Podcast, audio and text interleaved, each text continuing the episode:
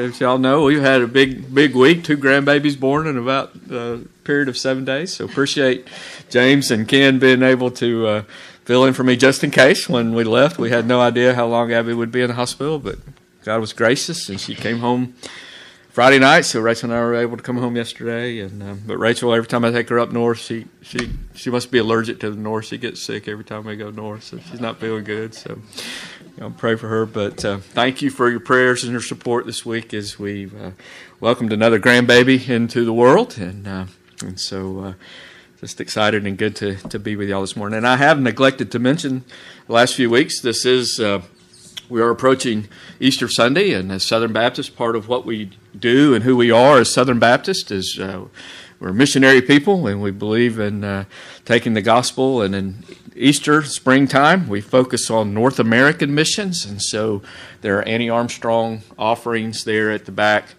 um, for our our Easter offering, Annie Armstrong offering for North American missions here in the United States and Canada. Certainly a, a great mission field now, so encourage you to take advantage of that.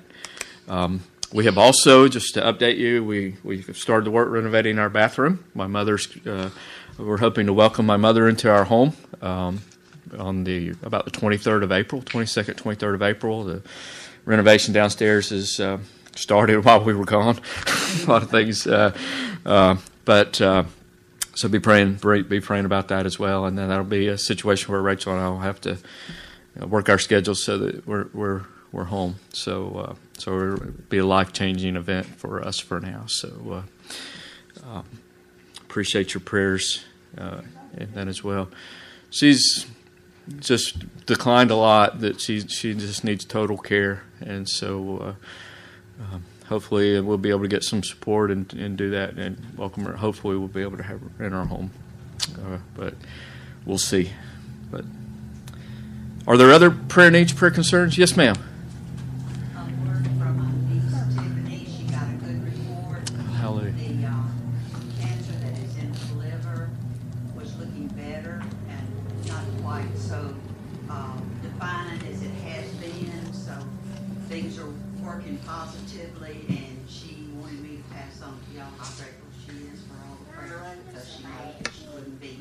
mm. doing much better if it wasn't, Amen. wasn't for all the prayers. And she's very grateful, and I am also. Again, Mike. He's he's doing good. He's um he's slow. Mm. Uh, they're getting out and walking every day, some, so that's that's been a big plus. They're big outdoor workers, but as far as getting out and walking, they hadn't been, but they are now. So he's he's progressing, but it's it's slow. Okay. Mike, All right. Any others? Any other prayer needs, prayer concerns this week?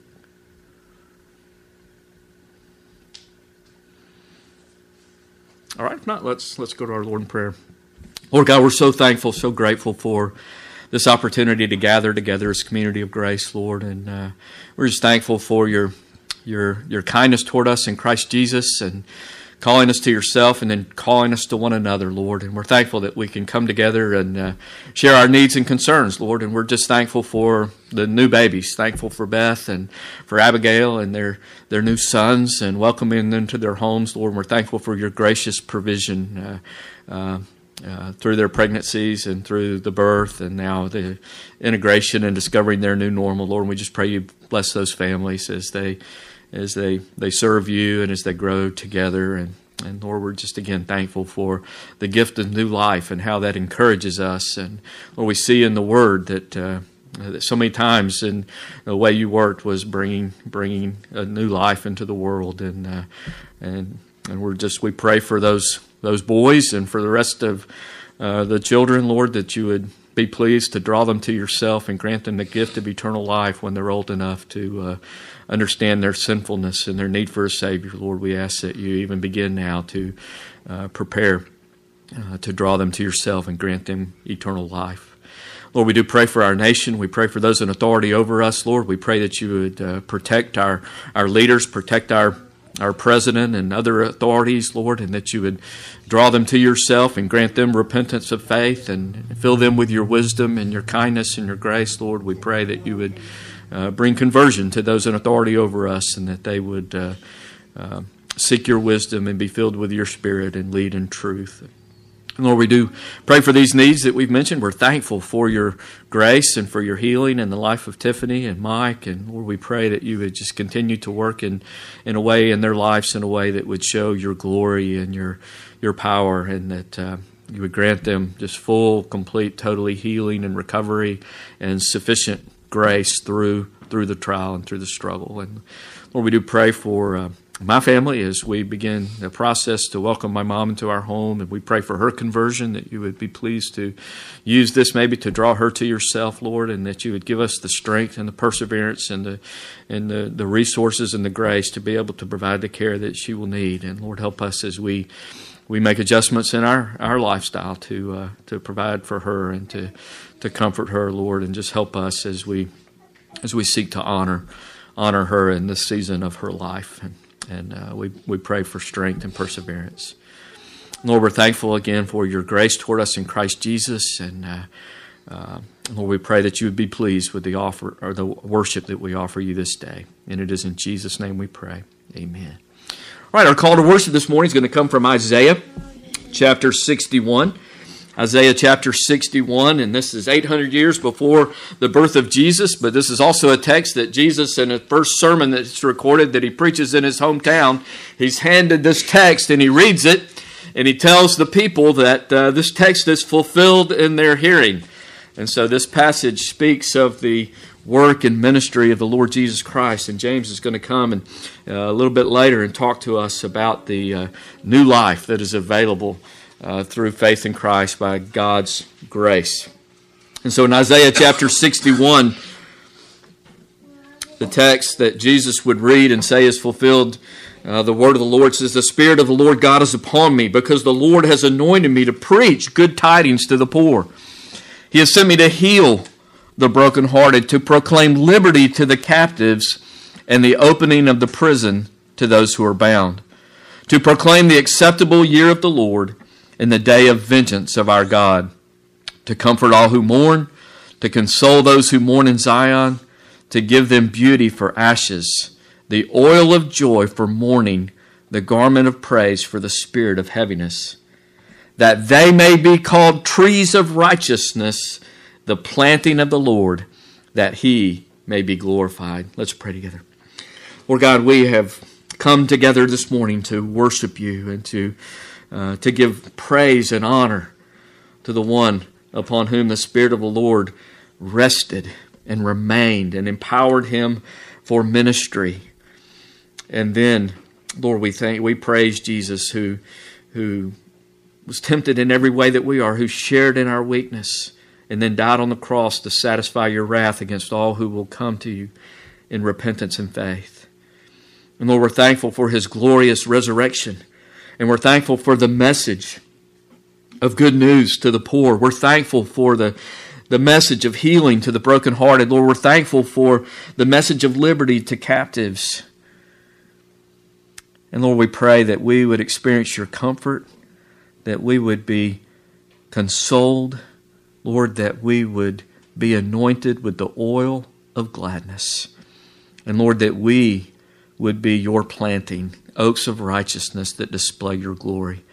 And so, Lord, we're thankful for the gracious gift of salvation, but by grace through faith. And then we're also thankful that we are your workmanship, created in Christ Jesus to good works that you ordained in which we should walk. And, and Lord, the best work that we can offer is the work of worship. And we pray that your Spirit today would empower us to worship you in spirit and truth and to be oaks of righteousness for the display of your glory.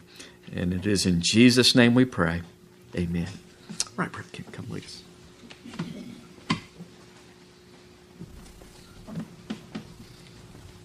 All right, y'all going. Well, good morning, everyone. Do I have this? Do, do I have it on? Can you hear me outside of just my normal voice? It looks like it's on. if I don't keep cutting it off when I try to put it back in my pocket. Um, well, good morning, everyone. I um, excited to be here this morning. Obviously, um, I was Not expecting Mark to be here, uh, but I'm thankful that he is able to worship with us and that we get to celebrate together the birth of two grandkids, uh, both coincidentally boys, uh, which is interesting. Um, but I guess it works out well for you guys because then, you know, you can buy the same gifts and nobody can um, be mad one way or the other, right?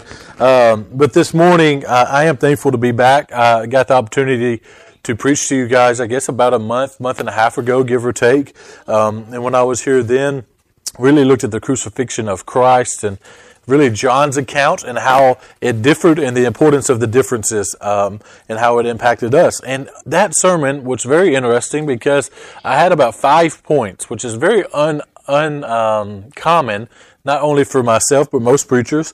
And then as I was um, reading over this prior to starting this morning, um, I realized that once again I have five more points, and so um, I want you to know that that is not common, um, specifically for me. Um, but this morning, if you would turn with me to Ephesians chapter two, we're going to be looking at verses one through ten. And um, we're going to use an analogy later uh, that is so relevant to the last song we sing, uh, really the idea of God lifting us from the sea. And so, love God's providence there as we kind of sung that already. Uh, as I explained what Christ did for us, we're going to look at that analogy even further. But Ephesians chapter 2, verses 1 through 2. Before I get there, uh, I really just want to have an introduction uh, based out of the book of John. Now, you are welcome to turn with me, uh, but I'm just going to read these two narratives together um, and it's going to be in John chapter 11. What I'm going to do is look at 11 through 15, and then I'm going to look at 38 through 44. And the reason why I want to look at this is these two things go together. Um, but for the sake of time, I don't want to read all um, 34 verses, 33 verses. And so I want to read them because I think this is going to be helpful for us as we look at Ephesians chapter 2. It says this. Uh, this is John 11, 11. I'm going to read through 15, and then after I read 15, I'm going to jump all the way to verse 38, okay? It says, After saying these things, he said to them, Our friend Lazarus has fallen asleep, but I go to awaken in him. The disciples said to him, Lord, if he has fallen asleep, he will recover. Now Jesus had spoken of his death, but they thought that he meant that he was rest in sleep. And Jesus told him them plainly, Lazarus has died. And for your sake, I am glad I was not there, so that you may believe. But let us go to him. And then verse 38 Then Jesus, deeply moved again, came to the tomb. It was a cave, and a stone laid against it. And Jesus said, Take away the stone. Martha, the sister of the dead man, said to him, Lord, by this time there would have been an odor, for he has been dead for four days. Jesus said to her, Did I not tell you that if you believed, you would see the glory of God? So they took away the stone, and Jesus lifted up his eyes and said, Father, I thank you that you have heard me. I knew that you always hear me, but I said this on account of the people standing around, that they may believe that you sent me. When he said these things, he cried out with a loud voice, Lazarus, come out. The man who died came out, his hands and feet bound with linen strips, his face wrapped with a cloth, and Jesus said, Unbind him and let him go. I was listening to uh, the late R.C. Sproul preach on these set of verses one time. Uh, and he says the King James, and I, am he's being uh, humorous here. The King James essentially says at the end of this story, uh, in verse 39, when Martha talks to Jesus, that she is essentially saying that he shall stinketh, um, that he has been dead for four days. So he would now have an odor. He would smell. Their death process was different than ours. They would wrap them with different incenses and perfumes, lay the body in this tomb, cover it with a rock. Um, there was no embodiment or any of that. It was just really just, it would smell terribly. But see, that's not what's important about this story. What's important about this story is that 11 through 15, Jesus is talking to his disciples, the ones that we would presume to have it all figured out, to understand what was going on by the language in which Christ was using. But they didn't. Jesus says that he has fallen asleep, which was a common way of saying this in Scripture. Uh, that Jesus, that Lazarus has fallen asleep, and they're going to go and he's going to wake him. They didn't understand, and so Jesus says plainly that he's dead. Uh, they didn't understand the first time, and then he was pretty cut and dry and just told them exactly what was going on that Lazarus has died. And we're going to go and I'm going to wake him. But that, that's not all he says. What he says after that is so significant. And he says this again in the latter part of verse 42 and 43. He says, For your sake I am glad that I was not there, so that you may believe, but let us go to him. See, prior to this, the sisters of Lazarus has already came to Jesus and asked for his help. But Jesus, understanding what was about to unfold, waits where he was and then goes to Lazarus. And what he's saying here is that Lazarus died not out of my neglect, but out of the glory of God to be lifted high. That Lazarus died for the purposes of the Father so that I would lift him up. And it's good for you that he has died so that you will believe. But that's not his only intent. His other intent is that those that would be outside of the tomb would also believe. Look at verse, uh, if you're following along with me, um, he prays to God in verse 41. And he says, you know, take away the stone. They take it away. And Jesus lifted up his eyes and said, Father, I thank you that you have heard. I know that you have always heard me. But I said this on account of the people standing around me, so that they may believe that you sent me. Jesus prays this prayer out loud, not to be boastful, but so the people would understand that what he was about to do was a work of God. What he was about to accomplish was the only way that it could be accomplished was in Christ, in him, but that he was from God himself.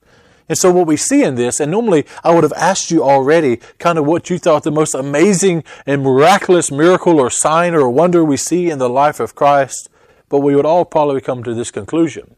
That though Jesus healed the blind that was born blind, though Jesus healed the lame man, though Jesus cast out demons and does these amazing wonders, we all land here most of the time. Because this is the pinnacle of Christ's ministry in the book of John. This is where it begins to go back down here in his death, downhill in his death and burial and resurrection is about to unfold. Because this is miraculous. That Christ is, has the power over someone that has been dead physically for four days. And says, Lazarus come out, and Lazarus has no choice but to hop out of that grave. See, this morning in Ephesians chapter 2, verses 1 through 10, we're going to see something very, very similar. The only difference between the story of Lazarus and our story is that Lazarus' death was physical, but our death was spiritual. And so, as we look at this together, what we're going to see is these five things our origin story, our deliverance, our motivation, our calling, and our dependence. And I'm going to name those in just a little bit as we walk through them together. But before I get into Ephesians and we read it together, I want to pray for us, okay? Let's pray. Heavenly Father, we love you and we thank you for just the story of Lazarus, Father, because I, am confident that as Paul was penning the words in Ephesians chapter 2, his mind would have either went here or his mind would have went in other places in the Old Testament where you used your men, your prophets, to raise the dead. Father, because the physical death, the physical resurrection of a physical death, Father, is something you only have power over. And God, it is no different than the spiritual life. God, you're the only one, as we just sung together as a congregation, God, you're the only one that is able to save us, to lift us up. That at your word and your speech, the sea has to give. And so, Father, let us understand not only our salvation better this morning, but let us understand that it is now our motivation to do a work that we trust that you are going to complete in our lives and in the lives of those that we are reaching out to with your gospel. Thank you for that. We pray this in your Son's holy name. Amen. Ephesians chapter 2. We're going to look at verses 1 through 10. I'm going to read it all in this together and then we'll look at them separately. It says, And you were dead in your trespasses and sins, in which you once walked, following the course of the world, following the prince of the power of the air, the spirit that is now at work in the sons of disobedience, among whom we all once lived in the passions of our flesh, carrying out the desires of the body and of the mind, and were by nature children of wrath like the rest of mankind. But God, being rich in mercy, because of the great love in which He loved us, even when we were dead in our trespasses, made us alive together with Christ. By grace you have been saved, and raised us up with Him, and seated us with Him in heavenly places in Christ Jesus, so that in the coming ages, he might show the immeasurable riches of his grace and kindness towards us in Christ Jesus. For by grace you have been saved through faith, and this is not of your own doing, it is a gift of God, not a result of works, so that no one may boast. For we are his workmanship created in Christ Jesus for good works, which God prepared beforehand that we should walk in them this morning. Maybe your Bibles are much like mine and you can just look right over, but if not, turn with me to verse chapter 1 verse 1. Chapter 1 verse 1 says, Paul, an apostle of Christ Jesus by the will of God, to the saints who are in Ephesus and are faithful in Christ Jesus. I'm reading this because we're not walking through Ephesians as a congregation, so it's important to know the context in which Paul is writing. Paul is the one writing to this group of people. He's writing to what? The saints who are in Ephesus. Now, this is a different way of communication. Like when I come here this morning, I didn't greet you guys as the saints at Community of Grace uh, in Aberdeen. No, it's just believers or followers of Christ. But what Paul is essentially saying in his introduction here is that he is writing to the believers that are in Ephesus, that are making up this church. And what I want us to understand about that as we go into this text is that Paul is not writing to unbelievers. Paul is not writing to those who have not trusted in Christ. Paul is writing to those who have put their faith and trust in Christ and in Christ alone. And so in verse 2, in chapter 2, he says, And you were. So when he's saying, And you were, he is having this understanding that he's writing to Christians. Why I want to say that is though um, I would naturally assume that most of you guys, if not all of you, would be the same. But I don't know your heart. I don't know your soul. I don't know your life. So I can't assume that completely. So, what I want to be clear in this is that when I refer to being raised in Christ or anything of that nature, what I'm talking about is those who have been truly regenerated by the Holy Spirit to believe in Christ. My prayer would be that is you, and if it is not you, that God would make that clear through the preaching and teaching of Ephesians chapter 2, verses 1 through 10, okay? And so let's get into it. Uh, the first thing that we see is our origin story. As we just said, he's talking to believers. And in the first part of this, we're going to look at verses 1 through 3. We're going to see our origin in 1 through 3, where it says, and you were dead in your trespasses and sins, in which you once walked following the course of the world, following the prince of the power of the air. The spirit that is now at work in the sons of disobedience, among whom we all once lived in the passions of our flesh, carrying out the desires of the body and the mind, and were by nature children of wrath, like the rest of mankind. Uh, the first thing I want to see is though we've already talked about this word, we see most of the words here are past tense. And so he's talking about what they once were, how they once lived, how they once acted, how they once communicated and responded to those around them. He's talking about their past, their origin. And the reason why it's their origin, as we're going to get at it in a moment, is that everyone is born with dep- total depravity. Everybody is born with sin. Everybody is born into sin, and so therefore leaning that way. We're not people that sin. We're a bunch of sinners that sin, okay? We're not just individuals that fall into sin, but rather we are people that to the core of who we are, we are sinful. This is why when David speaks of it in the Psalms, he says, In my mother's iniquity I was born, I was conceived. It's not that his, his mother wasn't married or out of wedlock, but rather, even in the womb, he was a person of sin. But the word dead here is so important.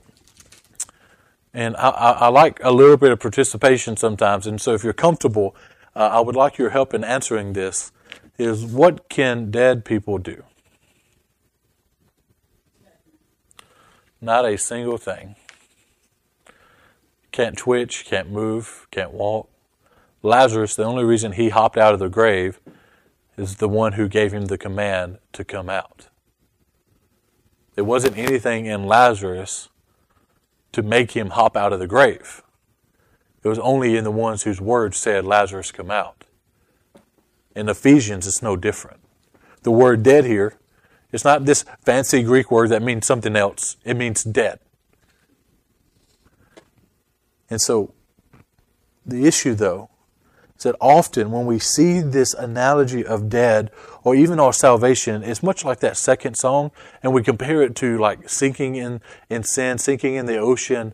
And I'm, I'm not disagreeing with the song because the song is fantastic. Um, but there is often this, this analogy of how God saves us. And there's even like a more modern song that's come out that's kind of gave this depiction. Uh, and there was an evangelist in America that gave this depiction quite often. Um, but often we see that this analogy of sin and, and coming to Christ and salvation is like someone drowning in the ocean that they're drowning, they're screaming out, they're yelling out, they need help, they need assistance. Even so that, that Christ simply just throws this buoy to them and they grab it and then Christ pulls them in. But we have to grab it. It's kind of this analogy that's been used for centuries in America. But that's not how God saves us. See, rather, we're dead in the bottom of the ocean. That's what he means here dead right? So we're dead, lifeless, without breath in us at the bottom of the ocean. And Christ doesn't throw a buoy to us to save us, but rather he took off his heavenly flesh, dives into the sinful nature of humanity, and he goes to the bottom of the sea. He grabs us, he takes us out, he puts us on new land, and he breathes new life into us. He takes what was once dead and he gives it new life. He didn't take something that was almost dead, that was about to be dead, or something that was almost possibly going to be dead and give it new life. He took something that was completely dead and did something in us that we could not do. See, that is our origin. Is that we were dead in our sins, and as we sang together in um, Love Lifted Me, if nothing else would do, nothing, not a single thing would do, but what Christ did for us We're going to look at the love aspect in just a moment. He goes on and he uses this words that you once walked. But he goes on and says, following the course of the world, following the prince of the power, the spirit that now is working the sons of disobedience, whom we all once lived. He uses this word walked and lived because what he's saying here is that we're sinful. It wasn't something that we just stumbled into. It wasn't something that we just did. It wasn't something that, that we just happened to fall into or we're in the wrong place the wrong time. But all of us, before Christ redeemed and saved us, if you have been, all of us lived and walked in sin. It was something that we made a practice. It was the core of who we are. And that's what Paul is making clear to the uh, church of Ephesus is that this is who you were.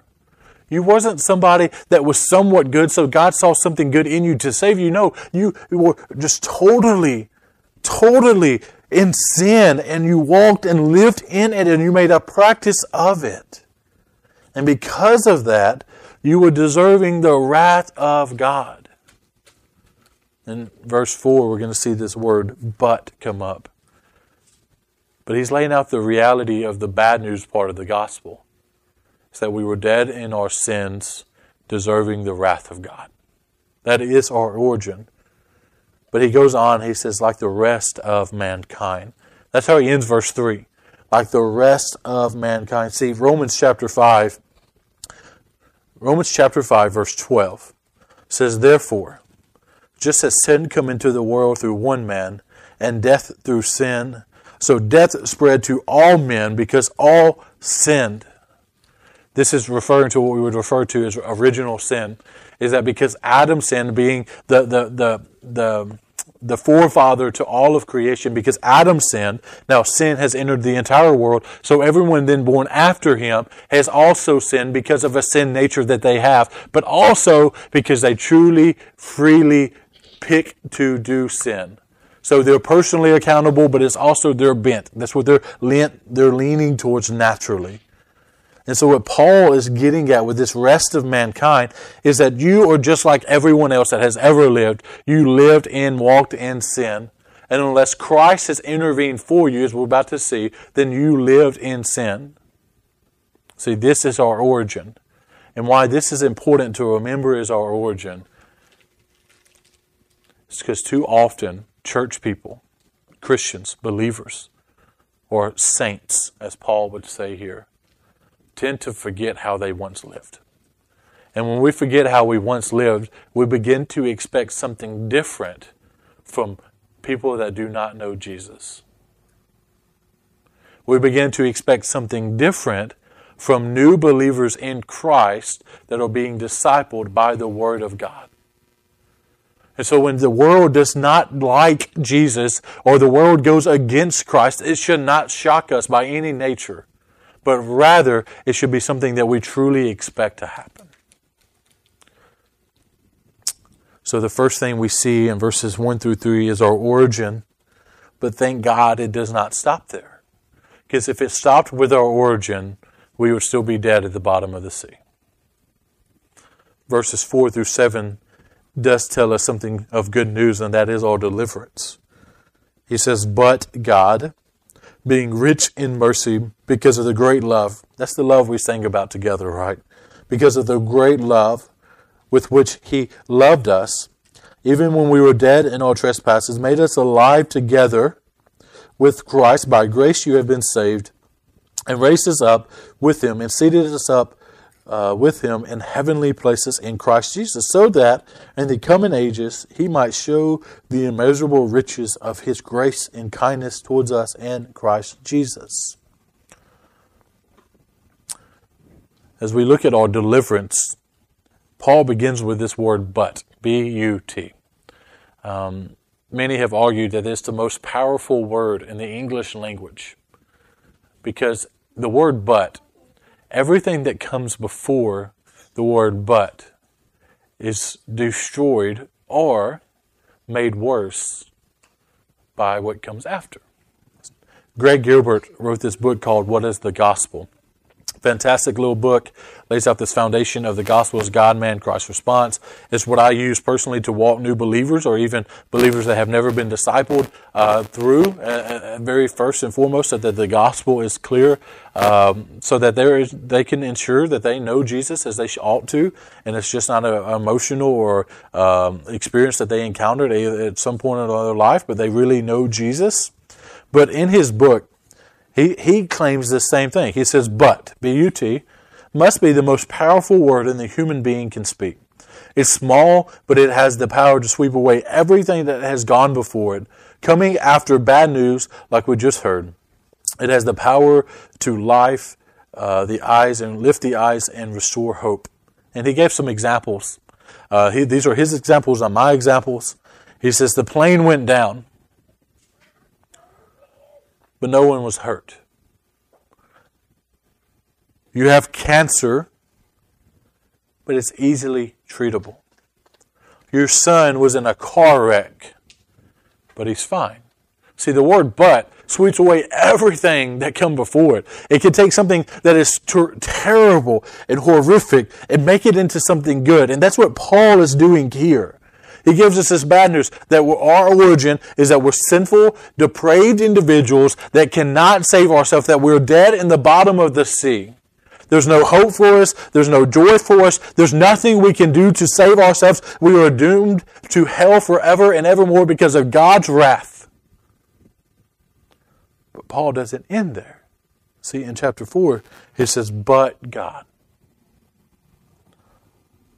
But God, rich in what?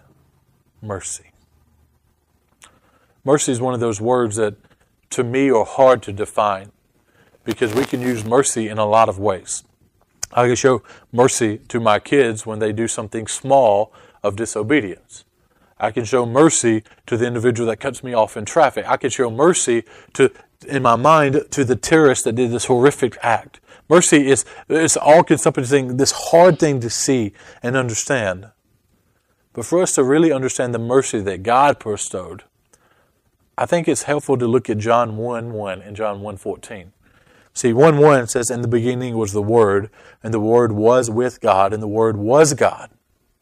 But 14 says, And the Word became flesh and dwelt among us.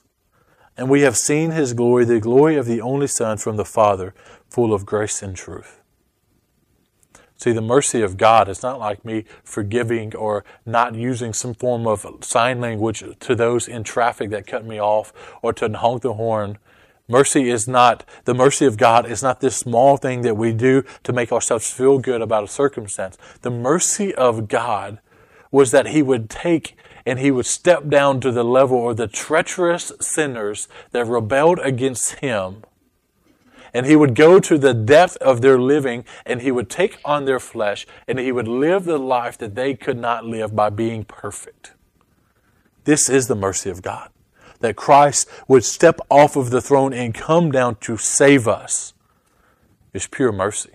See, this isn't like a president showing up during a natural disaster and flying over the scene in a helicopter. This was the Savior the one that truly sits on the throne of God, stepping out of heaven, perfect unification with the Father and the Spirit forever and ever, stepping off of a perfect throne, one with no error or no problem, into a life that would be full of pain and sorrow, even to the point as we looked at last time I preached. There's this weird moment in which the Father pours out his wrath on his Son. This is mercy. That God Himself would take on flesh undeserving individuals would be represented by the righteous Son. He goes on, he says, great love. Now we think about this, so I was going to read John 3.16 and through 18, and we all know those verses well. But we sing about it. We, we, we come together, and I, I love it. I know you guys uh, probably wish you had someone playing this nice uh, piano over here, or had somebody playing a guitar, or something of that nature week in and week out. But I, I really enjoyed hearing you guys because I could hear you sing. I don't know who was singing, so um, it's not a negative thing, but it's just I could hear you sing. Um, and so, as I was sitting over here and spending much time in prayer, but also worship, I was encouraged by hearing the saints sing together of the great love that lifted them. Especially knowing what we were about to address in Ephesians chapter 2. So, I knew a little bit more than you did as I was singing, but I'm reminded much of the love that God has bestowed upon us, that He would lift us up. And that's what He says here, right? That He lifted us up and He seated us in heavenly places in Christ Jesus that's exactly what we sing about together. But he uses the word dead here. Uh, and I think this is just a reminder uh, because the readers uh, uh, that Paul was writing to in the church of Ephesus are no different than us. They're very forgetful. Uh, and so I think it was important to just, just to remind the people once again, you were dead. You were dead. You were dead. No hope, no hope, no hope. You were dead in your sin. And this is what God did for you from mercy and great love, okay? But he says, raise us up with him there's two things going on here. Um, he says, raises us up in him, raises us up in him. Colossians chapter 2, verse 12 says, having been pure, uh, buried with him in baptism, in which you were also raised with him through faith in the powerful working of God, who raised him from the dead. See, now because of Christ Jesus, but God, because of Christ, we were dead in our sins and now, just as Christ rose from the dead, just like Christ rose Lazarus from the dead, we will now be raised with Christ Jesus forever and evermore. It's like that last verse we sing until Christ I see. We will have this hope of eternal life in Christ Jesus. So our origin is essentially that we were dead in our sins. Our deliverance is that Christ has delivered us from our sins. The third thing we're going to see is our motivation. Look at verses 8 and 9 with me. It says, For by grace you have been saved through faith. And this is not of your own doing, it is a gift of God, not of results, results of works, so that no one may boast. See, we, we've seen both the good and the bad news of the gospel, right? The bad news was you're deserving of wrath. The good news is but God. But now we see our motivation because it's almost as if Paul is repeating himself to the congregation, but this is really should be our motivation. And what I mean by that is we've seen the good news, right? We've seen the bad news. We've seen the good news that God has saved us, but He didn't save us to just be uh, people that sit in pews and go home. He didn't save us so that we could just live a lifeless or an effective, a life without effect and just impact on the world around us. He saved us for a purpose and a reason. Just like Lazarus, right? The story of Lazarus. Why did Christ not go immediately to save his friend that was dying? Why did Jesus pray out loud and just set of and just set of just praying internally around those people? He didn't, and he told us why. The reason was so that those around him may believe in him, and by putting their faith and trust in him, that they would know that he is the Son of God. See, you and I are no different. We're not raised from life, from death into life, just to be uh, zombies walking around or just to be new people in Christ walking around, but we're raised from death to life for God's purposes. So that through knowing how we once lived in our sinful world and to now how we live in Christ Jesus, it would bring Him glory, honor, and praise, and that we would be people of proclaiming the gospel and by making disciples, by baptizing and teaching those who follow Christ. We're not saved to be inactive. But what I want us to be clear about is that we're not active to be saved. And that's what we see here. It says, For by grace you have been saved. It was nothing of our own doing, but rather it's a gift from God. See, there's nothing in us. We're, remember, we're, we're, we're not drowning in the ocean. We're dead at the bottom of the ocean. There's nothing in us that deserved us being saved. There's nothing in us that would earn us being saved. You can't work enough to be saved. You can't read your Bible enough. You can't come to this church enough. You can't get on enough Zoom calls on Sunday evenings. You can't meet together enough on Wednesday nights. You can't share the gospel enough. You can't give enough to the poor. You can't take care of enough, enough orphans or widows to be saved. There's nothing in us deserving of God's grace and mercy. There is no good work that would cause God to look at you and say, now you're finally good enough. You can come on in. There's nothing. We're not working from a place of seeking salvation, but we're working from a place of being saved. And that's what I think Paul is unfolding here, is that this is now our motivation.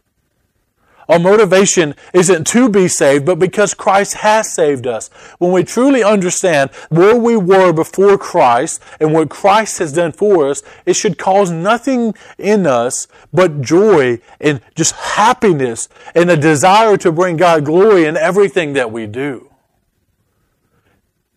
Because when we realize that we were sinful, deserving of the wrath of God, and we could not save ourselves, but God, being great in mercy and love, sends His Son into the world to die for us so that we can put our faith and trust in Him and nothing else, and that we're magically saved, that we get to spend an eternity with our Heavenly Father forever and evermore. It should lead us to a place of worship. Not worship that we did prior or that we're doing now by hearing the Word being preached, but worship in our lives by serving Him. And I think how we see that to be clear um, is when I give my kids a gift. Tanaya and Lottie, Lottie's the little one that keeps screaming she has to go to the bathroom. potty training is fun, okay? Um, some of you, it's not been that long ago, and some of you, it has. Potty training is not fun at all. Um, we long for a day to where she can go to the bathroom by herself, though, right? Um, but when I, their birthday was just a few weeks back. When I give them a birthday gift, we gave Tanaya a watch and gave Lottie a, a kitchen cook set thing for babies, right? When I give them these gifts, I didn't say, now it's time to work for it. Now it's time to earn that gift. No, it doesn't work that way. Same thing when I give a gift to anyone in this life. It's kind of like have y'all seen the commercials on TV where around Christmas time, this husband or this wife shows up with this brand new Lexus or something at the front door and they give their spouse this car? That's not a gift. You got to pay for that thing every month, right? We know good and well these people ain't got the money to pay cash for that car, right? Uh, that's not a gift, right? That's me and my wife joke about it quite often. See, what Paul means here, he's not talking about that Lexus or that Toyota or whatever the case may be. He's talking about something that God gave them that not only do they not have to work for, but they couldn't work for. So this is our motivation. God saved us. So now we desire to work for Him. That's what James gets at. Faith without works is dead. Not because the works save us, because if we have been saved by Christ, then there will be works that accompany it. The next thing we see is what are these works? I think this is what uh, we should look at together in a little more detail. Is what is our works? What is our calling? Uh, in verse chapter verse ten, the first part of that says, "For we are His workmanship, created in Christ Jesus for good works." So, the created in Christ Jesus, meaning being saved in Christ Jesus, because we have been saved in Christ Jesus, we are His workmanship. We are the ones in which Christ is working on, developing, de- uh, just teaching. Why? For His good works. What are those good works? What is our calling then? Uh, now, this is extra. This isn't found in Ephesians chapter 2, 1 through 10. There's really um, three things that really come to my mind when I think of the calling of the believer. Now, plain and simple, I could just say your calling as a believer is to give God, bring God glory in all that you do, eating or drinking, right? And that would fulfill all of this. That is our calling. But I think there is moments in Scripture where Christ or his disciples were very clear on what our calling is. The first one, um, and these are some scriptures I'm going to read, so maybe you don't want to follow with me there. Matthew 22, 27, and 28 says, And he said to them, You shall love the Lord your God with all your heart and with all your soul and all your mind. And the, this is the first, great and first commandment. See, the first thing we do as believers is love God with all that we do.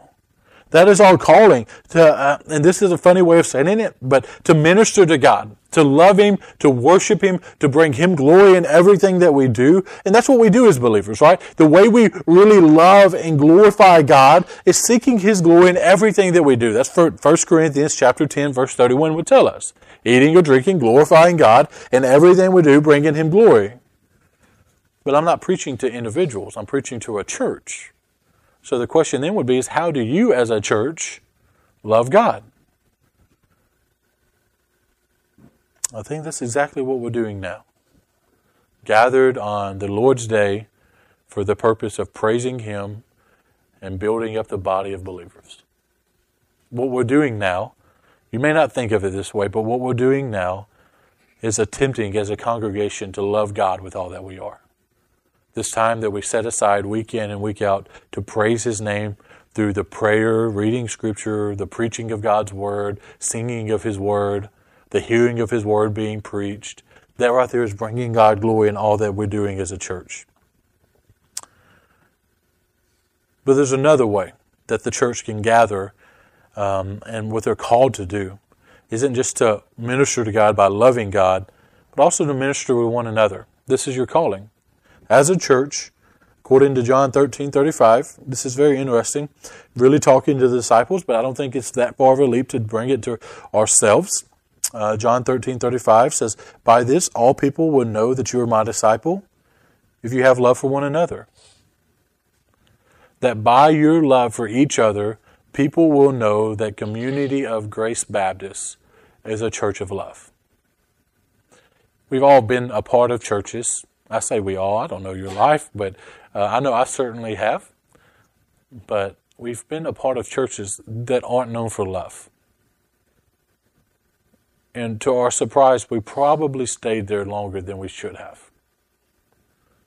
See, the reality is nobody wants to be a part of a church that is known for backbiting and bickering and fighting and arguing and not loving one another. Scripture is clear in about 31 places that we're supposed to do these one another things. Some of them consist of serving one another, carrying each other's burdens, forgiving one another, encouraging one another, praying with one another. There's plenty of them. There's a bunch of them. I think you've did you preach through them here, or was that somewhere else? Uh, so you know them to some extent. It's probably been a long time ago, 31 of them. So it's been at least 31 weeks ago when you started.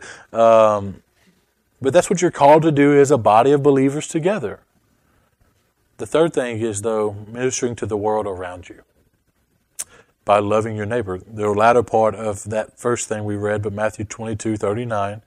And the second is like it, that you love your neighbors yourself. Really, I think there's two ways we have to do this. We can separate the first one from the second one, but we cannot separate the second one from the first one, okay?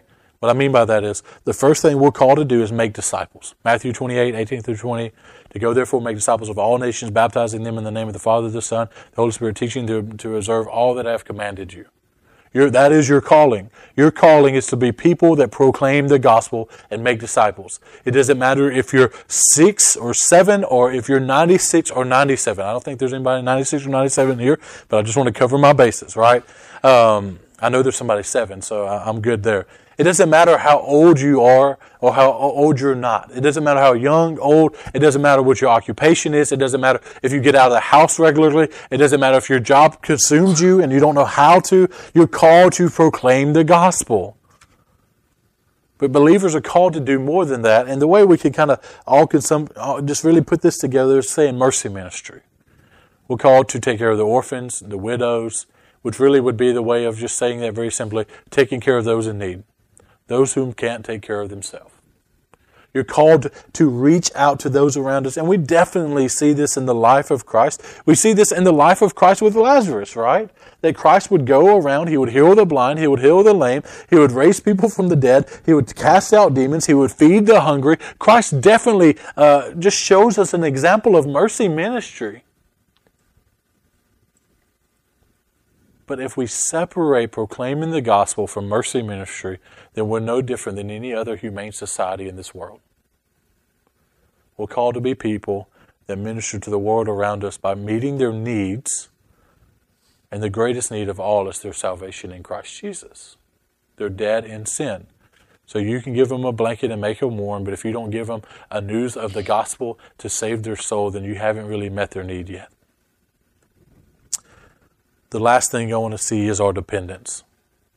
So we've seen our motivation, we've seen our calling, and now in that same light, what is our dependence? Look at the last part of verse 10 with me. It says, Which God prepared beforehand that we should walk in them. You know, when you read or you hear something and you just have a sigh of relief, like all burdens and struggles taken off your shoulder.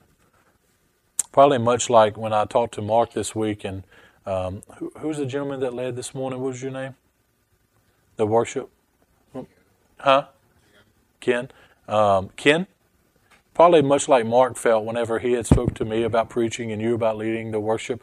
He felt, probably felt a sigh of relief that if they weren't able to be here to be with their grandchildren and children, that you guys would have something provided for you. Sigh of relief. Kind of feel that way in a lot of things in life. When you read this verse, I pray that that's what it is for you. Let's read it again. Which God prepared beforehand that we should walk in them. This isn't a verse of burden, but this is a verse of relief. Because let's check out the language here, which God prepared beforehand.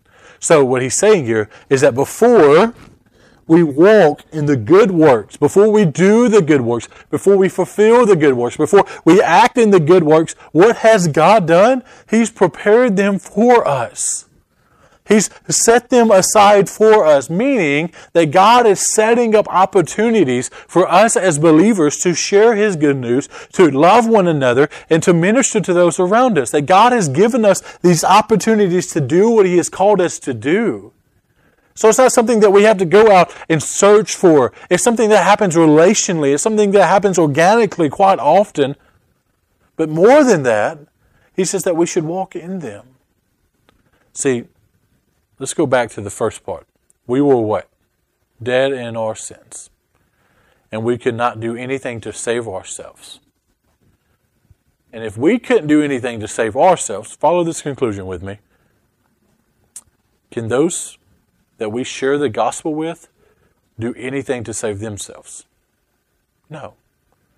But even more importantly for us as believers, if I couldn't save myself and they can't save themselves, can I save them? No. We should be prepared to do the work of God. We should take it seriously. We should study. We should pour into uh, the, the, Word of God and in prayer so that we're at a place where we can do what God has called us to do by all means. But when I share the gospel with somebody and they don't come to faith in Christ Jesus, there was nothing I could have done more or nothing I could have done less to save them. You want to know how I know that to be true? Look at John with me. And this is how I'm going to end this morning. Look at John with me. We're going to look at John 11.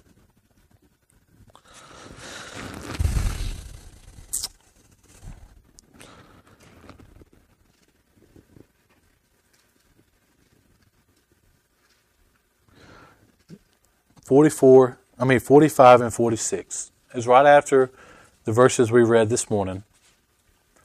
Jesus, remember what goes on here. Jesus literally raises a man that had been dead for four days. The people outside of the tomb were those who knew this man. They were gathered in the house weeping over the death of Lazarus. 45 and 46 is the narrative of what's going on. It says, Many of the Jews, therefore, who had come with Mary and had seen he, what he did, believed in him. But some of them went away to the Pharisees and told them what Jesus had done. Jesus physically raises his man that has been dead for four days. He is clear why he does it. There's some that believe, and there's some that don't. I don't know about you guys, but the one that spoke everything into life can preach much better than I or Mark could ever do. He could do signs and wonders and miraculous things that none of us could ever even imagine doing. And even when he does both of those things, people still do not believe. When we proclaim the gospel, meet the needs of those around us, it is not our responsibility to save anyone. We just simply walk in the works in which God prepared for us beforehand. So this morning, I want us to walk away encouraged because this set of scripture is written to a group of believers and he's reminding them of their origin. He's declaring to them the deliverance from their issue. And in that, they're trying, he's trying to motivate them to do what they are being called to do. And as they work towards this, as they do what God is calling them to do, that they would just simply rest in Christ to be the one that fulfills it. This morning, I don't have this spiffy way of you applying that to your life, but to simply understand that you were a sinner, that God saved you when you were dead in your sin, undeserving of it. And because of that, we now seek to serve Him. We seek to serve Him from a place of deliverance, not a place of works, to be delivered that we understand our calling, and then that we would go and do it. And while we do it, we would trust in God through Christ, by the Word. People would put their faith in Him alone. And as we do that, God receives the glory alone. Let's pray. Heavenly Father, we love you and we thank you. God, we thank you for your word and we thank you for what it means to us. God, my prayer is this morning as we've looked at Ephesians, we'd be encouraged by the salvation that we have found in you. And not only be encouraged by it, but Father, we would it would lead us to a place of servanthood. It would lead us to a place of worship, not a place of regret or doubt or even burden. But Father, as we serve you, we would trust in you to save our friends, save our family members. Or Father, even as we saw an example in the pastor's life, God, that we would pray for the salvation of those who were just born. Father, because our salvation is not based on ourselves, and neither is the salvation of anyone we know, but Father, purely on the work of Christ in their life. So for those that have burdened us down, those who we love, that we just cry out to you to save, Father, if it be your will, bring them to yourself, redeem and save them. But Father, use your children here today to be instruments of your grace and mercy to them. We love you and we thank you in your Son's holy name. Amen.